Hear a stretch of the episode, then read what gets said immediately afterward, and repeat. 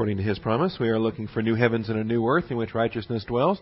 Therefore, beloved, since you look for these things, be diligent to be found by him in peace, spotless and blameless, and grow in the grace and knowledge of our Lord and Savior Jesus Christ. Turn to Matthew chapter 4 as we get started this morning. Matthew chapter 4, continuing in our Life of Christ series, examining episode number 7 in the Galilean ministry. Episode number 7 is the first preaching tour of Galilee. We're observing a number of uh, characteristics of this first preaching tour that uh, will become characteristic of all of his preaching tours, of his ministry from this point forward, including the priority for prayer, which we uh, spent last week dealing with. I'll get the slideshow up and running here. Not parapetology, that's Sunday morning. There it is. First Galilean preaching tour. We have already read through the accounts of Matthew 4, 23 through 25, Mark 1, 35 through 39, and Luke 4, 42 through 44. We won't reread all three of those. They are the synoptic accounts, mainly uh, in almost word for word agreement, but there are slight differences, as you would expect, coming from three different authors from three different perspectives. Uh, we will begin, though, with the Matthew account, and we're going to key in on the kingdom aspect that we find here. Before we begin with any of this, though, let's take time for silent prayer and ask the Father to sanctify our thinking, to guide us in the truth. Shall we pray?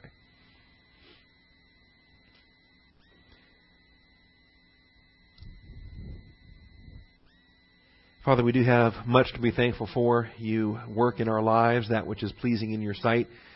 That uh, you who began a good work in it are fa- in us are faithful to complete it. And we thank you for that. We thank you that salvation was the beginning of the good works that you have in store for us. And day by day, moment by moment, you continue to manifest your faithfulness in so many different ways. Father, we thank you for the truth of your word. We thank you that we have an opportunity to assemble together and to receive instruction, that as born again believers in Jesus Christ, we are spiritually alive, able to apprehend spiritual truth. Uh, in fellowship, Father, we have the active power of the Holy Spirit uh, teaching us all things, and we thank you for that as well. So, Father, in this session, we ask for your uh, blessing upon our time, and also, Father, for your protection, that you would hedge us about, protect us from those that would come in here and uh, looking for money or looking for trouble. And, Father, we just thank you for your faithfulness again. In Jesus Christ's name, amen. All right. I failed to write down our uh, slide numbers, so I'll just have to take guesswork on this as we go through our slides. We uh, there's really five things that we're going to glean out of this episode. Five things that in the Mark in the Matthew account here is uh, verses 23 through 25, so it's only three verses long. In the Mark account, you got verses 35 through 39, so there's five verses there. And then uh, the Luke account, like just like Matthew, is a three-verse account. So it's a fairly short episode to study, and and uh, the material we want to glean out of here, hopefully, is going to be beneficial for us, not only for episode seven of the Galilean ministry, but like I say, in additional episodes down the road. Uh, but juggling a number of responsibilities, including his family responsibilities. He has a widowed mother he has to take care of, and he's got a bunch of unbelieving brothers to deal with, as well as these younger sisters. He's juggling family responsibilities, temporal family responsibilities. And I, I can't tell you the number of uh, biographies that I've read, whether it's Spurgeon or, or um, Whitefield or uh, Carey, the great missionary work that he did in India, for example. But all of these men, and in their later years, they tended to have a similar regret, was that they had neglected their families, and I find that to be uh, significant to try to learn from in younger years, so that I don't end up with the same regret they all had in later years. He has the family responsibilities. He also has a training ministry going on. He's got these 12 disciples.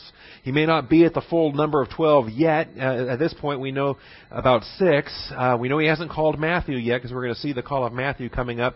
That has its own uh, that's episode 10 in the Galilean ministry. So he's not yet at the full 12, but he's gathering these men, and these men are coming not just to learn Bible doctrine, which all the disciples were there to do, uh, but they were coming to be trained. They were coming for their own ministry training. And after the resurrection, these 12 are going to become apostles. They're going to go from disciples to apostles.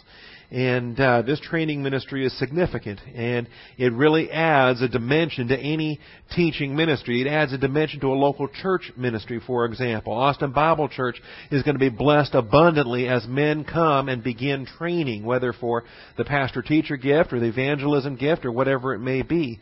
The training of disciples is a significant ministry for a local church, and it's one that I wish more local churches would get involved with. I think you know, it's been the trend that you just kind of ship them off somewhere and they go off to seminary somewhere and they go off to these ivory towers, these institutions of, of learning, and they come back. And then the sad part is, is that unless they've kept in close touch with a pastor, unless they've kept in close touch with a local church ministry, they've lost sight of what the sheep are all about. And the purpose for training in the ministry is to keep them with the sheep, to keep uh, to keep feet grounded, as it were. We'll have more to say about that uh, in these classes coming up. The other responsibility, of course, the public teaching ministry. That's one that tends to garner uh, much, many accolades. It tends to garner a lot of attention, uh, where thousands and thousands start to come to him and so forth, and they go, "Wow, we've never seen teaching like this before." Uh, it's teaching with authority. It's not like the scribes or the Pharisees or some of this other stuff, and and the teaching stuff can gather uh, attention. See, and uh, I remember Ralph always saying the teaching part's the easy part. it's the shepherding part where you start to lose your people. You know, because when you when you start shepherding and you start correcting and you start rebuking, you start working personally with individuals. Well, then you know, whoa, back off. Now you're meddling, and now the the, the pastor gets very unpopular at that point. But if you have a shepherd teacher who both shepherds and teaches, then obviously that's where a flock can truly grow. Finally, this personal prayer ministry, as it's focused in the uh, the Mark account in particular, Mark 135. I like the way that it's stated there that he uh, that he uh, dedicated himself to prayer, and that's what we highlighted under main point two. Prayer to his Father was the most crucial element to starting his day. We went through a bunch of subpoints last week, and I won't repeat all that because that took the whole hour last week, and trying to repeat all that would take a lot of time here this morning. But notice how he started his day with this. It was a personal prayer habit, and uh, he needed time away from the crowds, time away from the disciples. And I'm just going to, because I didn't jot down the slide number on these, just go through these. All right. Point three. And this is where we can pick it up this morning. Slide number five. Had I known that, we could have just jumped to it. All right. The Capernaum crowds tried to keep Jesus local, but he had an itinerant ministry to pursue. And I realize now that having you turn to Mark, Matthew 4 was a mistake. Let's go over to Luke 4. Let's go over to Luke 4 and examine uh, the passage there.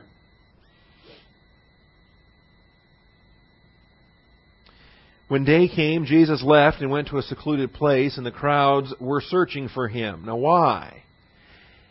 Because they wanted more miracles done. They had healed, been healed the night before. They were searching for him and came to him and tried to keep him from going away from them.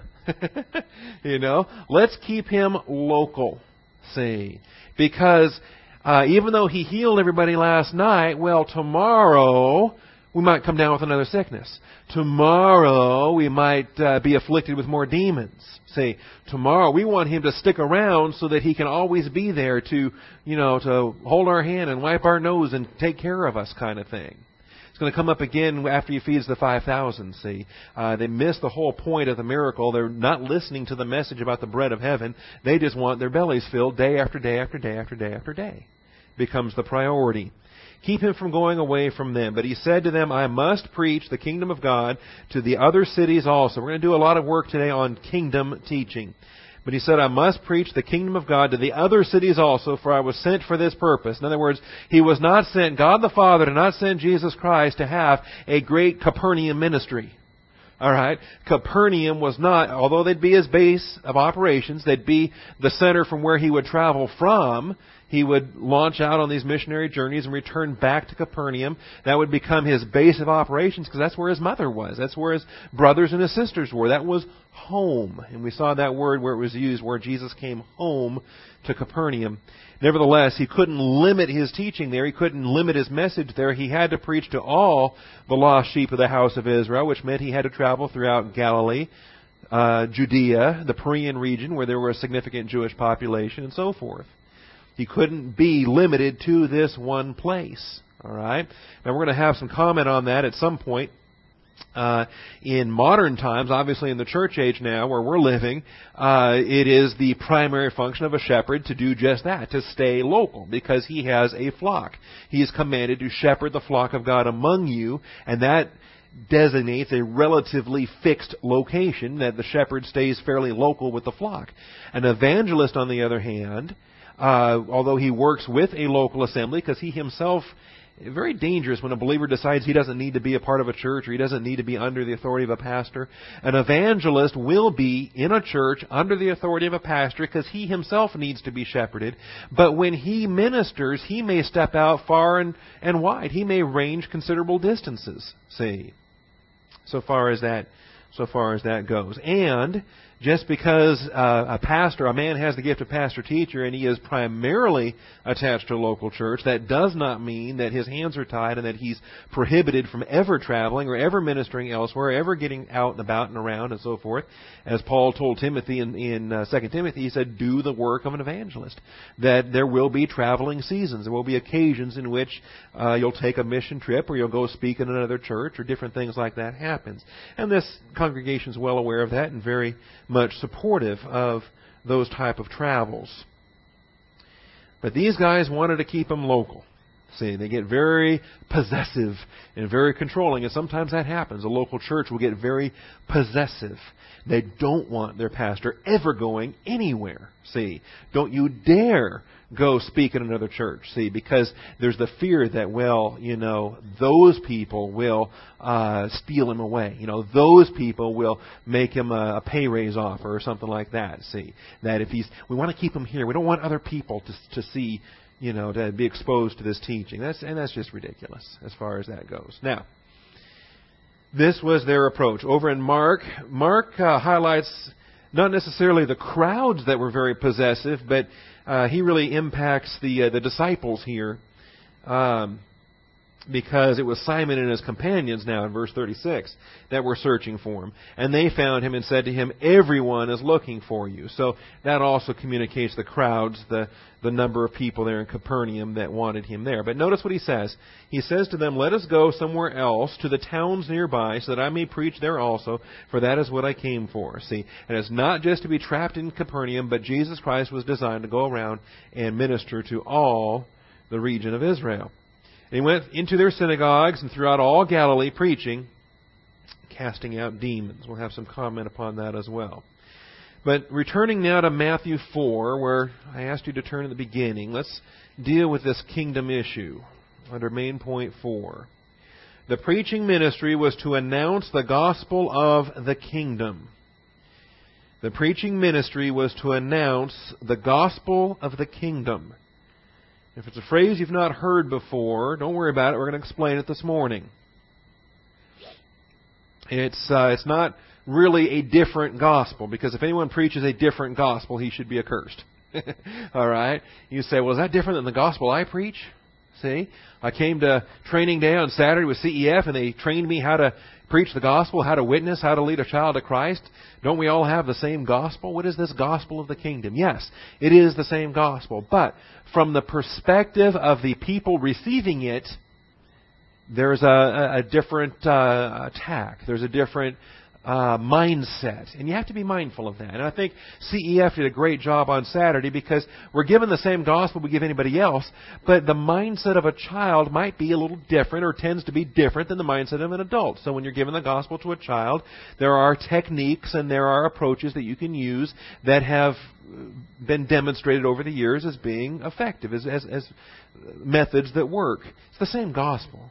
If you're going to lead a child to Christ, it's going to be they're going to place their faith in the finished work of Jesus Christ. That that child is going to know that they're a sinner, that they need to be saved, that that the work of Christ on the cross made payment for their on their behalf, and they can place their confidence in that. And that is the same gospel message you give to an adult. You give to a Greek, you give to a Jew. See, it's the same gospel message we give in 2005. It's the same gospel message they gave in 33 AD. It's the same gospel message they gave in 2000 BC. All right? But now, the context changes even when the gospel doesn't. Because it's the mindset and perspective of the one hearing the gospel then that we want to really recognize to understand what's going on. That way we don't get confused by some of the vocabulary, some of the terminology, things like gospel of the kingdom, see. And a lot of times, um, covenant theology and other approaches will be very critical of dispensational churches, be very critical of dispensational uh, pastors, for example, and, they will accuse a dispensationalist of of promoting different ways of salvation, and that's that's not true. We look back, whereas in the Old Testament they look forward. And if a, if a dispensational pastor is teaching correctly, that's how he's going to explain it. All right? That we look back. We can give the gospel and we can say, we can put the name Jesus Christ to it because looking back, we know that's the name. Right? That it was Jesus Christ, born of a virgin, and died on the cross for our sins. Now, before the cross, they couldn't put that name Jesus Christ to it. They could put the name Emmanuel to it at least as of the time, as from 700 AD on, after Isaiah gave that prophecy, now they can attach a name of Emmanuel. But prior to that, they were just looking forward to the coming of the Christ. They were coming, looking forward to a coming Redeemer, that someday the seed of the woman would come as a kinsman Redeemer. They didn't know the name, see. But they were still looking forward, being saved by grace through faith. That is, they were placing their trust in Jesus Christ. They didn't have the name yet, but they knew that God with us would take our place and uh, redeem us from our sins. Now, this gospel of the kingdom, reading from Matthew 4, uh, Jesus going throughout all Galilee, Jesus was going throughout all Galilee, teaching in their synagogues and proclaiming the gospel of the kingdom and healing every kind of disease and every kind of sickness among the people. Now this becomes a, it's really a summary statement, and that's typical in Hebrew way of thinking, and uh, it's typical in the Gospel of Matthew, written primarily from a Jewish standpoint, written with an emphasis on Christ the King. All right? Now notice, going throughout all Galilee, teaching in their synagogues. Teaching is the first verb that's mentioned here. That uh, preaching is next. The, the word for proclaiming there is the word for preaching. See, some people get confused between teaching and preaching and think that, well, you know, we like this church because it's got good teaching, but the pastor doesn't preach, as if there's a difference. All right, teaching is preaching, preaching is teaching, and it should be happening in uh, in the ministry. But notice what he's proclaiming: the gospel of the kingdom. And we have to ask ourselves: Is that the same? Is that our gospel? And, and in some respects, it's a very legitimate question because the word gospel itself is not a translation. It's just simply a, a transliteration. It's, it's the good news. And he's proclaiming good news. All right? Now, if I proclaim good news about salvation and eternal life, what do we call that? Call that the gospel. We call that evangelizing. Okay? But if I proclaim good news about a baby born, right? We say uh, Terry's sister had a baby, and we announce the good news. Okay, I could still use euangelizomai. I could still use. It would be technically speaking, it would be gospel, but it wouldn't be a salvation message to receive eternal life for forever. Right? It would not be a redemption message, but we could still use the word gospel because all gospel really means is good news. All right? So it is legitimate. Every, and when we encounter the word gospel, when we encounter these concepts, to consider the, the context for it. Is it a redemption, uh, believe in Jesus Christ and go from the kingdom of darkness to the kingdom of light and become converted with eternal life? That's, that's the real issue. All right? If so, then we want to recognize what it is. If not, then we want to recognize what that is. See? So that these, these passages are, are rightly divided and are placed accordingly. Now, uh, the gospel of the kingdom. I want you to recognize when the mindset of a first century Jewish person as opposed to a 21st century American. okay? Because when you're given the gospel, obviously you're dealing with sinners, you're dealing with somebody, and it may be that the thing they think of is uh, not going to hell. See, Gary said it on Saturday. He got saved because he didn't want to go to hell. You know, he was afraid of dying and going to hell. He was afraid of eternal death and condemnation. And he realized that he was a sinner and he was helpless and hopeless and everything else, drug addiction, everything else going on. And Gary said he didn't want to go to hell. He wanted to learn what this salvation was all about. See? Okay? And that can be, I mean, that's kind of the mindset. That's what we deal with when we're giving the gospel. But now, first century Jewish people, their anticipation, although yes, there's the fear of going to hell and death and dying and all that, but there is also a kingdom approach that they have to look forward to. All right? Because ever since Abraham, this race of people has been promised blessings, land, seed, and blessings. And ever since Abraham, Isaac, and Jacob, this is a nation that has been promised national blessings. And ever since David, this is a nation that has been promised Davidic blessings in terms of the Davidic throne. All right? And so there is a mindset that applies in the Gospels to Jewish people. A mindset that relates to the kingdom. All right? that doesn't relate to you and I today. You and I have no bearing, or no hope. We're not looking forward to the, the Davidic throne. We're not looking forward to the Jewish exaltation. Because that's not our realm. We are Gentile believers, and even if we're Jews, our realm is not Israel, our realm is the church. See? I may find out when I get to glory that, that my family is genetically or racially Jewish. See? who who cares? I don't know. I don't know that today. I just know that a lot of the European Bollanders that came over were Jewish, the, the French more than the German, and so maybe that's the difference there. I don't know.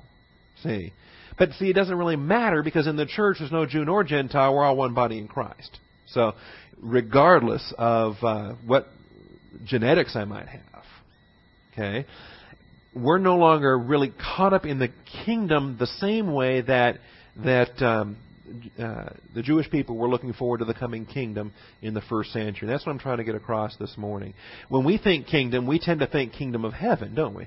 Because we have so much New Testament teaching on the kingdom of heaven. And Jesus gave a lot of parables on the kingdom of heaven. And our citizenship is in heaven. And we're heavenly minded. But the Jews in the first century weren't looking, weren't thinking kingdom of heaven. They were thinking kingdom. They're thinking kingdom on earth. They're thinking David. They're thinking Davidic throne in Jerusalem and conquer these Gentile dogs. All right, because we're tired of being stepped on by the Romans, and before that it was the Greeks, and before that it was the Persians, and before that it was the Romans, uh, uh it was the uh, Babylonians, and before that it was the Assyrians, and before that it was the Egyptians, and then mixed into a lot of that there was uh, countless times there were Philistines that kept stomping on them. And by now, these Jewish people are tired of being stepped on and they want to be the ones doing the stomping, right? They want to be on top. They want to step on the Gentiles. All right? And that's where much of the emphasis then came. Where you'd have Jewish people not really concerned about going to heaven when they die. They're really geared towards let's throw off these Gentile chains and let's start ruling this place, right? Because they're living in the here and now. Not that different from 21st century uh, individuals living here and now, living in the world, having fun. The only difference is these guys could be living in the world having fun and hoping in world dominion because that was promised to them a, global empire. Now, this gospel of the kingdom. In Luke 4:43, it's called the kingdom of God. Slightly different. We have not yet been introduced to the term kingdom of heaven. And most people view kingdom of God and kingdom of heaven as being interchangeable terms. All right? But those who hold a verbal plenary inspiration of Scripture realize that when God wanted to refer to the kingdom of God, He would do so, and when He wanted to refer to the kingdom of heaven, He would do so. And although God is in heaven, there is reason to discuss the distinctions between kingdom of God and kingdom of heaven. In any event, Luke 4:43, the kingdom of God, and then it's called the gospel of God in Mark the good news that the kingdom of God is at hand. So let's look at some of the supportive passages. If he here in Matthew 4 is proclaiming the gospel of the kingdom, what is he proclaiming? All right, what is he proclaiming? The good news of the kingdom. The good news that the kingdom of heaven is at hand, the kingdom of God is at hand. It's what John the Baptist was proclaiming. That here is the king. And it is, it is imminent. It is right here, right now, ready to be initiated. Okay? Keep hold that thought. Over in Luke 4:43. Because remember, these guys don't know anything about the coming church. These guys don't have a clue about the coming church. They don't have any concept for 2,000 years in between the cross and the crown. They don't have any concept for what happens when they reject their king and their stewardship being placed on hold. From their standpoint, week 69 in Daniel's prophecy is being completed and week 70 is about to begin. The kingdom of God, the kingdom of heaven, the messianic expectations of this throne of David are right here, right now, and ready to begin. They don't know that this great time gap is going to take place. All right, Luke 4 and verse 43. Uh, he said to them, I must preach the kingdom of God to the other cities also. So he's preaching the gospel of the kingdom, and here it's specifically called the kingdom of God. And in Mark 1, we have reference to the gospel of God, the good news that the kingdom of God is at hand. Mark 1. 14 and 15.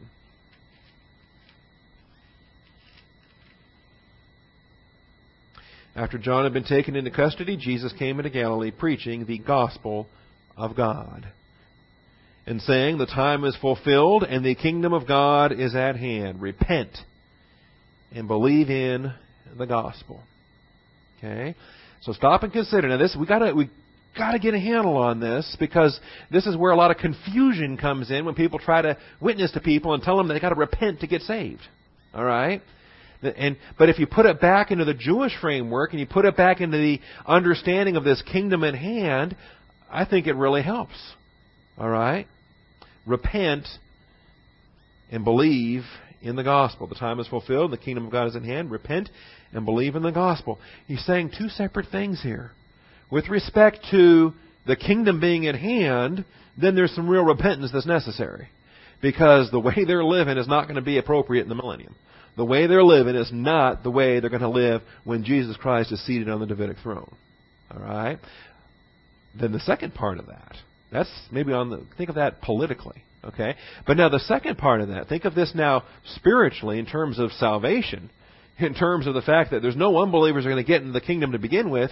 This need now is believe. All right? Believe. So, I don't know if that helps you separate these issues or think about it, uh, but it, it, it really helps to avoid the confusion that all these other people throw in there to say, you got to repent and believe to get saved, which means you can't get saved if you're still drinking and smoking and chasing women, all this other stuff. All these terrible things you do as an unbeliever. All right, quit drinking, quit smoking, quit staying out all night, and quit going to these clubs. And what you do is you just repent, turn over a new leaf, invite Jesus into your heart, and right, that's that's the pathetic gospel message I've heard other people use. Okay. That's this moral transformation to get saved kind of process. No.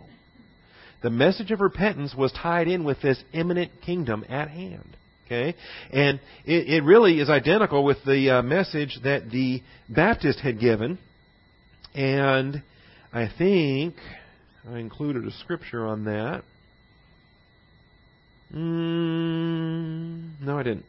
I know we covered it when we um, we're dealing with John the Baptist, and, and the ones I like the best are in Luke. So flip over for a moment to Luke 3.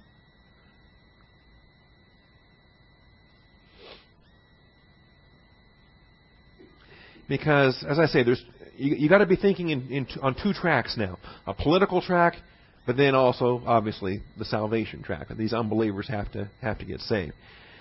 Politically speaking, now, as the as the kingdom is coming in, and uh, John the Baptist is preaching. And uh, it says in Luke 3 3, a baptism of repentance for the forgiveness of sins. And this was a ritual that they went through for this cleansing procedure. All right? Not the eternal cleansing, not salvation, but this confession uh, cleansing procedure. And he says, uh, You brood of vipers, in verse 7, who warned you to flee from the wrath to come? Therefore bear fruit in keeping with repentance. And uh, indeed, the axe is already laid at the root of the tree, so every tree that does not bear good fruit is cut down and thrown into the fire. Remember, there is judgment that kicks off this millennial kingdom before believers can enter in. And the crowds were questioning him, saying, Then what shall we do? And he would answer and say to them, and now notice some of these things. The man who has two tunics is to share with him who has none, and he who has uh, food is to do likewise. And th- these are some of the procedures that are going to be vital for the Jewish believers in, in enduring the, the tribulation right before the, the uh, millennial kingdom begins. Notice now, verse 12, we get to some practical issues. Tax collectors came to him to be baptized. They said to him, Teacher, what shall we do? And he said to them, Collect no more than what you have been ordered to. Okay? They've, they've been involved in this graft procedure. They're skimming the top. They're skimming profits and, and they're lining their own pockets. That's not going to work in the kingdom of heaven. That's not going to work in the millennium. They need a change of thinking. Some uh, soldiers. What about us? What should we do? Do not take money from anyone by force or accuse anyone falsely and be content with your wages. Some of their uh, external activity was going to need some modification as well because that, that uh, behavior likewise isn't going to be tolerated in the millennial kingdom. So just think in terms of the political track with external deeds, but also think in terms of the spiritual track, in terms of unbelievers need to believe, placing their faith in Christ to be saved. All right. So, in proclaiming the, the gospel in this day and age to Jewish people, the house of Israel, there's those two issues. The fact that, yes, the kingdom is right here. The Davidic throne is about to be reinstated. But then also, obviously, unbelievers, the unregenerate, have to become born again. As he was telling Nicodemus, you must be born again. All right? Can we keep those two things separated? Thinking of them, I mean, we want to keep them separated, but we also want to keep them both in view. Because all this kingdom teaching is, is exactly dealing with this aspect of imminency. All right? This aspect of imminency. Let's give you some more scriptures. I think it'll unfold through these subsequent subpoints here, particularly when we get to Daniel. The coming kingdom is the primary message of eschatology. The coming kingdom is the primary message of eschatology, Daniel 2:44. The coming kingdom is the primary message of eschatology, eschatology being the study of last things. The study of last things. Not technically speaking the study of prophecy, although it is because it's all given prophetically. But we can study prophecy today. We can look back at a whole lot of prophecy that's already been fulfilled. So for us, I mean, looking at the virgin birth, for example, is a study in prophecy, but it's not a study in eschatology because that doesn't. The virgin birth does not is not featured in the end times, the last things. Eschatos meaning last, and logos the study of. So let's go back to Daniel two and try to put this together. Daniel chapter two. And um, as you might expect,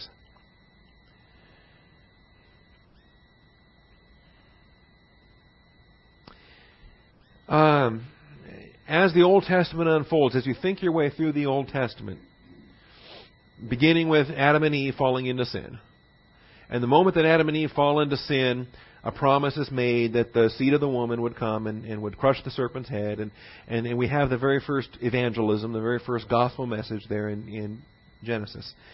And then as more and more of God's plan unfolds, we get more and more detail about that coming Redeemer. See, we know, we know that he comes in the line of, of uh, Shem, from Ham, Shem, and Japheth. We know that he is a descendant of Abraham. We know that he's of Abraham, Isaac, and Jacob. Even uh, later on, we're told that of all of Jacob's sons, it's going to be the tribe of Judah. It says he's the lion of the tribe of Judah, and that the scepter shall not depart from Judah until Shiloh comes. And so the, the tribe of Judah has a has a, has an emphasis. And then obviously with David and his throne then and the promise of the Davidic throne, now all of a sudden we, we, we've narrowed down the search for this seed of the woman. We're not looking through the broad uh, the, the, the width of humanity, we're looking specifically for a son of David in the tribe of Judah. That's who we're looking for. All right, and and so it gets narrow, it gets narrow, it gets narrower. Ultimately, other things will come in. For example, born of a virgin really narrows it down. I think and uh, in in Bethlehem that was prophesied in in the book of Micah. All right, so you start looking for virgins in Bethlehem having babies, and if they're if they're of the line of David, then I, that's a pretty good clue. You're looking at the Christ right there. All right, and it's really irrefutable in human terms. Now, Um, all of this, though, is the focus on redemption, the focus on the seed of the woman to redeem humanity from sin. All right. The problem is, is that along the line of that track, when you are you mentally following that track with me? Do I need to draw pictures. When you follow that track all the way down from the fall all the way down to these promises of the coming Christ, everything there is dealing with redemption, the, the human substitute for our sins. But then also, along with that, though, we've started to blend in these elements of kingdom. Okay? That Abraham, Isaac, and Jacob were set apart as a nation. That they uh, then had a king. They had the, the king they wanted for themselves, which was Saul, and then the king after God's own heart, which God blessed them with, which was David. And then g- coming with that Davidic covenant, then, okay? And, and I really do want to spell this out because this is part of length and width and height and depth, by the way. Um, the Abrahamic covenant.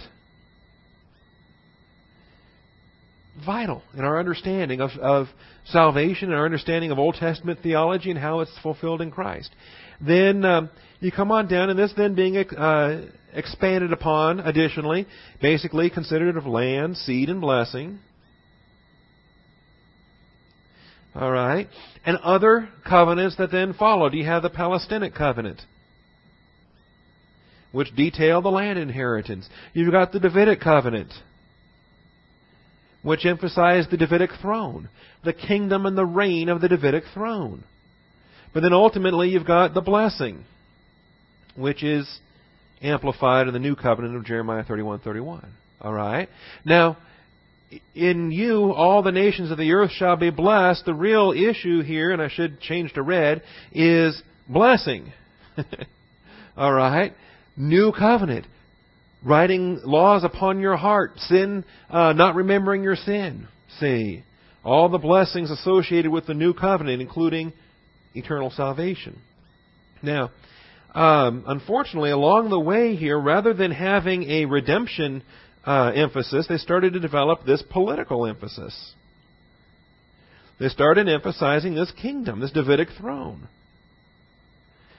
We want the Son of David. And how many of these beggars and blind men and lepers and so forth start shouting out, Son of David, Son of David? Okay? And the emphasis being on the king, the political kingdom. Okay?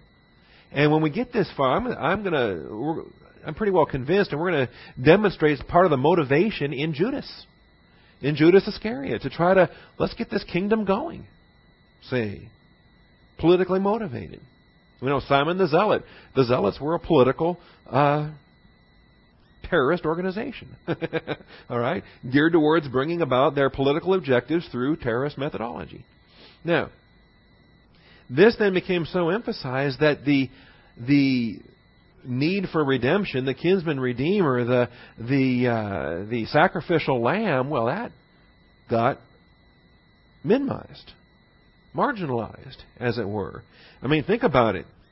If you want to, if you're going to synagogue and you're hearing the rabbi teach Bible class, what would you rather hear? The the the sacrificial lamb, the Isaiah 53 passage where he's led to the slaughter, where he dies, where he's crushed, or how about the conquering lion.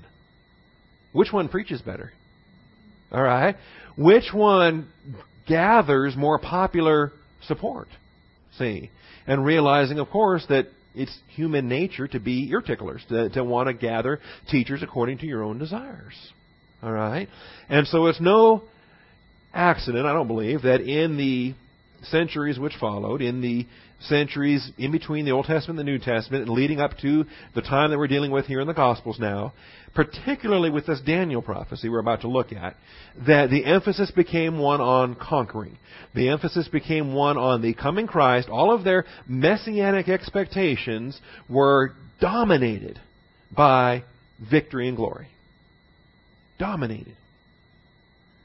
And the uh, the past the rabbis that were willing to look at Psalm 22, that were willing to expound upon Isaiah 53, for example, were not uh, not as well represented. Were much more uh, limited in their impact, and in the first and second centuries after Christ was crucified, those rabbis that had before Christ been writing about uh, the suffering Lamb of Isaiah 53, they were totally marginalized because the early rabbis in the first, second, third century after Christ realized that that passage looked too much like Jesus of Nazareth, and so they went back and totally denigrated their own rabbis who had prior to that been very well esteemed, uh, but went and, and totally denigrated those rabbis that had anything to say about a suffering Messiah. See, they're not looking for a suffering Messiah. They're looking for a reigning Messiah, the, the conqueror, the, the king. All right. Daniel chapter 2. Can't teach this whole chapter this morning, but it is available on tape. It's available on the website, by the way. Uh, all of we taught Daniel chapter by chapter in Horseshoe Bay, and so uh, that that uh, is on our website, the entire Daniel series, as well as a CD that's out here in the hallway. But Nebuchadnezzar has a dream, and it terrifies him and uh, he's going to kill these guys if they can't tell him what the dream was and can't interpret the dream. And uh, Daniel is able to interpret the dream. Now, um, when Daniel was first brought in, verse 26 the king said to Daniel, whose name was Belteshazzar, Are you able to make known to me the dream which I have seen and its interpretation? This was so serious, Nebuchadnezzar wasn't even telling the dream. He was making these guys tell him what the dream was and then tell him what it means. And Daniel answered before the king and said, As for the mystery about which the king has inquired, neither wise men, conjurers, magicians, nor diviners are able to declare it to the king. All of those sorcerers and demon possessed guys, they didn't have a clue what the dream was all about. Because, see, the demons aren't omniscient. They can't read minds. They don't know what he dreamed. The dream didn't come from a demon, the dream came from God. However, there is a God in heaven who reveals mysteries, and he has made known to the king, made known to King Nebuchadnezzar what will take place in the latter days. So here is the primary emphasis on eschatology, and it's oriented towards kingdom. This was your dream and the visions in your mind while on your bed. As for you, O king, while on your bed, your thoughts were turned to what would take place in the future, and he who reveals mysteries has made known to you what will take place. And he lays it out there. Verse 31. You were looking and you saw a statue, and it was a great big statue. Okay? And he goes on to describe it. The head of gold, the chest uh, of silver, the belly and thighs of bronze, and the legs of iron. And uh, now Nebuchadnezzar goes, wow, that's exactly what I dreamed. Now what does it mean?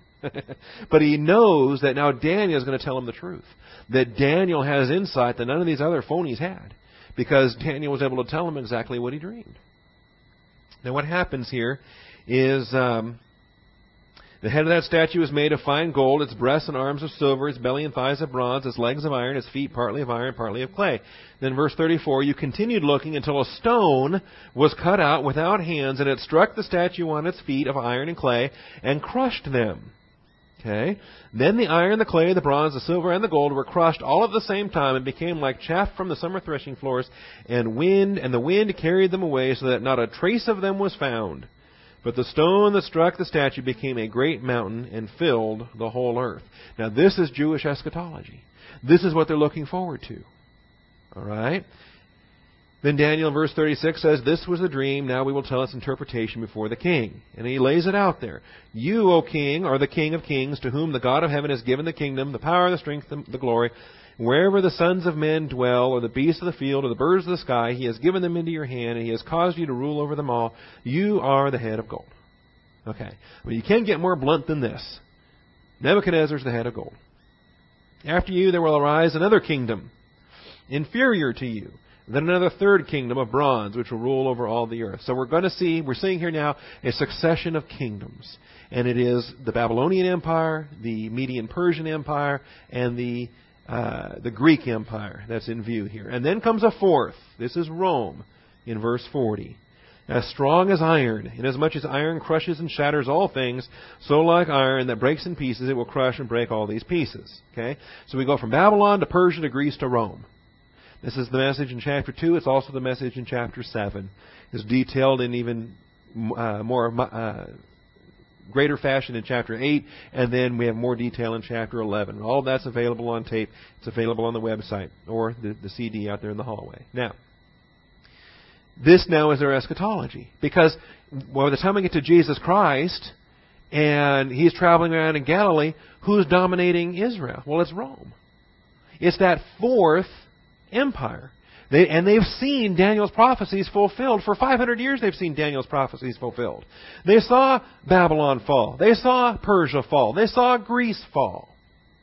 And now they see Rome. And they're under the thumb of Rome. But they, they've read the end of the book. They know what's going to happen. They know this stone made without hands is going to come crashing down out of heaven. It's going to smash Rome. And, and they're going to be exalted. That's what they're looking forward to. Okay? With a political, earthly mindset. Notice nowhere in this, the scope of any of this, are we dealing with redemption. Nowhere in the scope of any of this are we talking about sins and getting saved and going to heaven when you die.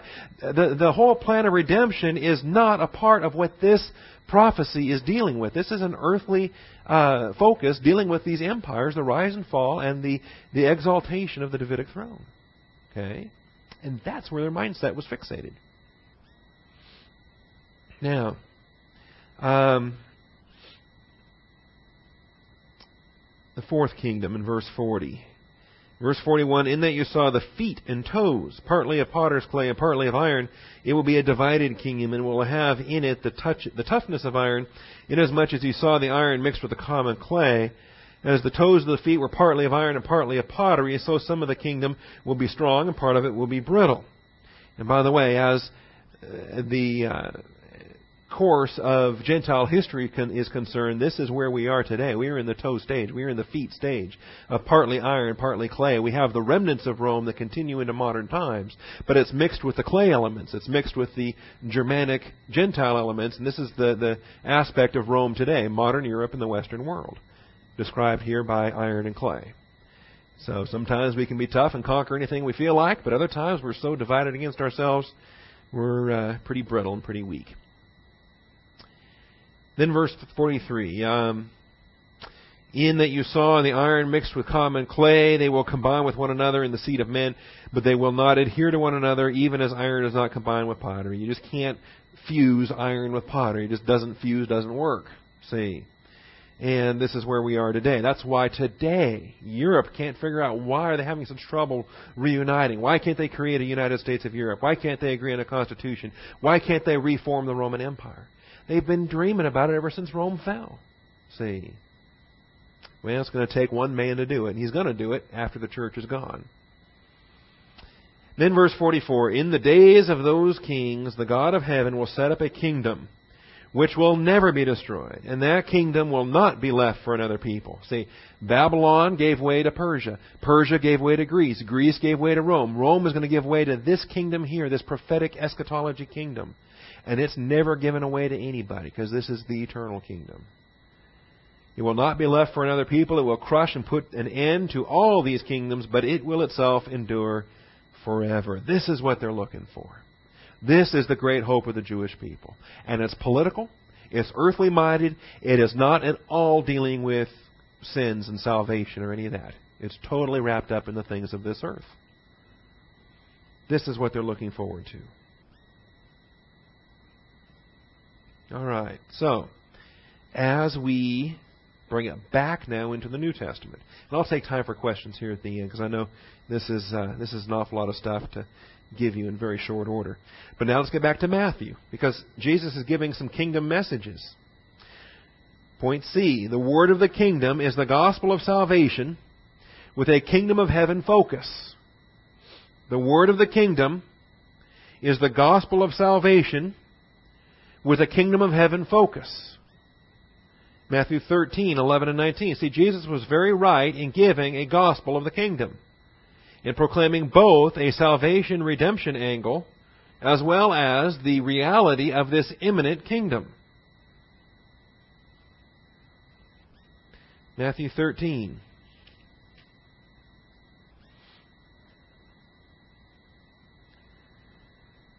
And he gives parables. All right, some of you are still writing. Point C. The word of the kingdom is the gospel of salvation. You still got to believe in Jesus Christ to be saved. But it has a kingdom of heaven focus. Because this kingdom is imminent. This stone made without hands, potentially now, can crush Rome and establish the, the, the worldwide empire. Or it becomes a stumbling block. This stone becomes a rock of offense, and Israel, instead of instead of exalting it and having it fill the earth, they're going to stumble over it and be broken. All right? Because they're going to reject their king. They're going to crucify their king. And their dispensational plan is going to be put on hold while the church is brought in, see? All right. The word of the kingdom is the gospel of salvation. But see, Jesus takes it back and puts the need for faith back into it. Okay? Now, here's the parable, parable of the sower, one of the most well-known parables that we know. He spoke to uh, many things to them in parables, saying, Behold, the sower went out to sow, and as he sowed, some seeds fell on beside the road, and the birds came and ate them up. Others fell on the rocky places where they did not have much soil. Immediately they sprang up because they had no depth of soil. But when the sun had risen, they were scorched. Because they had no root, they withered away. Others fell among the thorns, and the thorns came up and choked them out. And others fell on the good soil and yielded a crop, some a hundredfold, some sixty, some thirty. He who has ears, let him hear. So he's teaching in parables. And his disciples want to know, well, what is all this about? What does this mean? Verse 10, the disciples came and said to him, Why do you speak to them in parables? Jesus answered them, To you it has been granted to know the mysteries of the kingdom of heaven, but to them it has not been granted. Now, when we start to deal with mysteries, okay, usually what we fixate on in terms of mystery is what?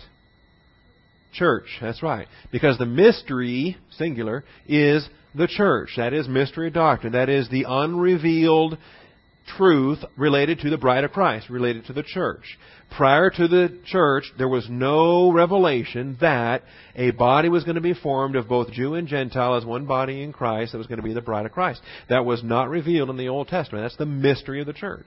And related to that is the mystery of the rapture. Related to that is the mystery of the uh, the position in Christ. All the what Paul develops primarily, Paul, what the New Testament epistles develop as mystery, as mysterion, is related to church. But now here we have mysteries, and he says to you. It has been granted to know the mysteries of the kingdom of heaven, but to them it has not been granted. Now, it is mysteries plural. And there are aspects of this that do pertain to the church. All right? But there are aspects of this that don't pertain until the millennial kingdom. See?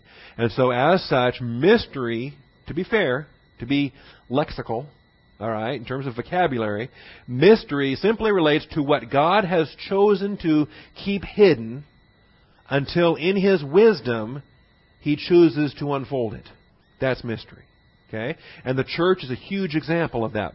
But there are still things, millennially speaking, that the Father has kept enclosed that have not yet been unfolded. Okay? They're not church related, they're, they're millennium related, but we can call them mystery because they're still enclosed. They're still hidden until such time as they are unfolded. All right?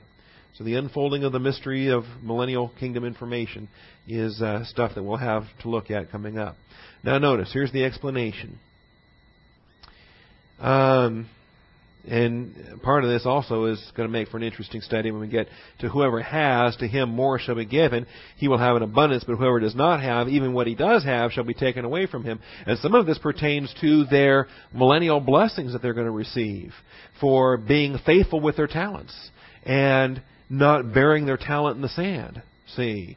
And some of the grace blessings that come there. Now, the explanation that comes, obviously, the uh, the word of the kingdom in verse 19.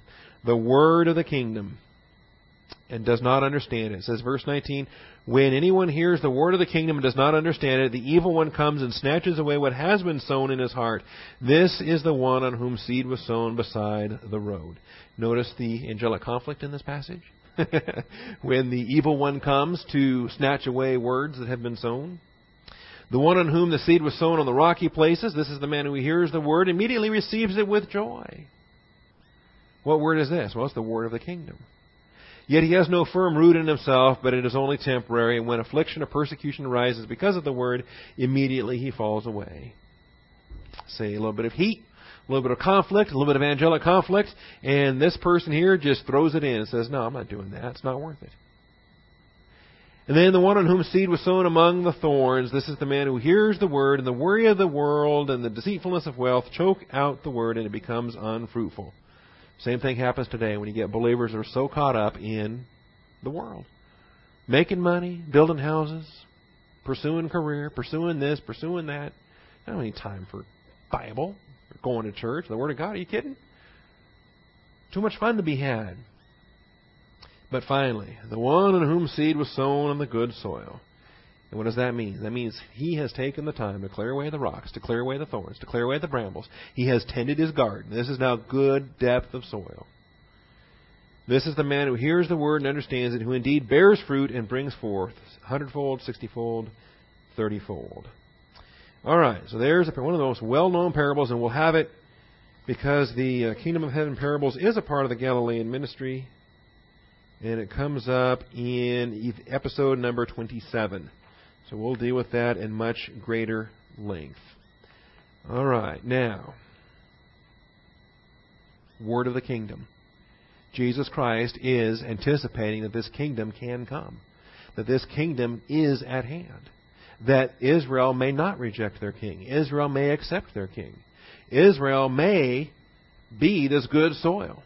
See, don't confuse what we know now with hindsight with what they didn't know right there looking at the looking at the the events unfold around them. Because head of sil- uh, head of gold, chest of silver, belly and thighs of bronze, legs of iron. That's where they are. They're seeing Daniel laid all out there and they're saying, "All right, here we are. This kingdom is ready to grow." All right? Ah, oh, man promise questions. Let me stop for questions. Ethel.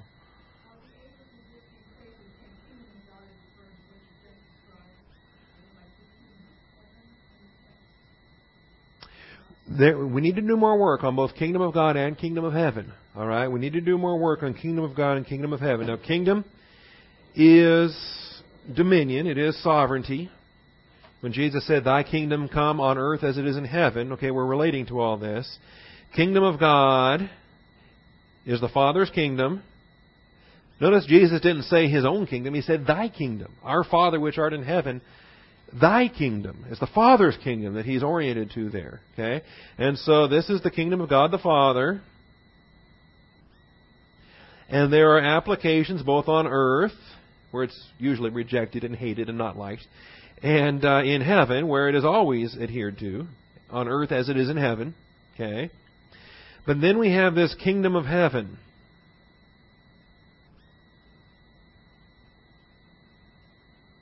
All right? Kingdom of heaven. And this is just a preview for what we're going to deal with. But this is where Jesus Christ takes heaven and institutes it down here on the earth. So, literally speaking, millennium, heaven on earth, so to speak. Earth's restored back to perfect environmental conditions. Uh, Jesus Christ has come down, but He doesn't empty Himself. He doesn't lay aside His privileges. He doesn't come down in kenosis. He comes down in glory. All right? And so we have literally the kingdom of heaven, the kingdom of heaven on earth. Now, we can relate to this as the bride, currently, now, in the church age. Because if the millennium is the kingdom of heaven on earth, uh, you and I are citizens of heaven. We can we can describe the church age as the kingdom of heaven still in heaven. All right, and that we're not bringing the kingdom of heaven on earth. You and I, although we're still living on earth, we're functioning in heaven. We are citizens in heaven. Our worship is in heaven. We are in the heavenly places. We're laying up our treasure in heaven. We're making purchases in heaven. All right? Our worship is in heaven. We don't go to an earthly replica. We worship in the Holy of Holies in the third heaven, see, at the Father's throne of grace. We approach boldly the throne of grace to find grace and obtain mercy to help in time of need. So, that's why when we read the kingdom of heaven parables, we can draw an awful lot of application for church age. And it's good to do that, because that's where we're living. Okay? And we need to apply doctrine as related to the church age. But kingdom of heaven parables and ultimately kingdom of heaven messages are not directed to the church age, they're directed to the, the millennium. They're, they're directed to the kingdom of God on earth. Thy kingdom come, thy will be done on earth as it is in heaven. When Jesus Christ brings the kingdom, when that, that rock made without hands comes down, smashes the earthly Gentile nations, and then grows to fill the whole earth. So there are nuances where we will distinguish between kingdom of God and kingdom of heaven. All right? And um, I'll just let it go at that. There's more detail to be added later. Was that helpful? Okay. Anything else? Shirley. Uh huh. Mm-hmm. Uh huh.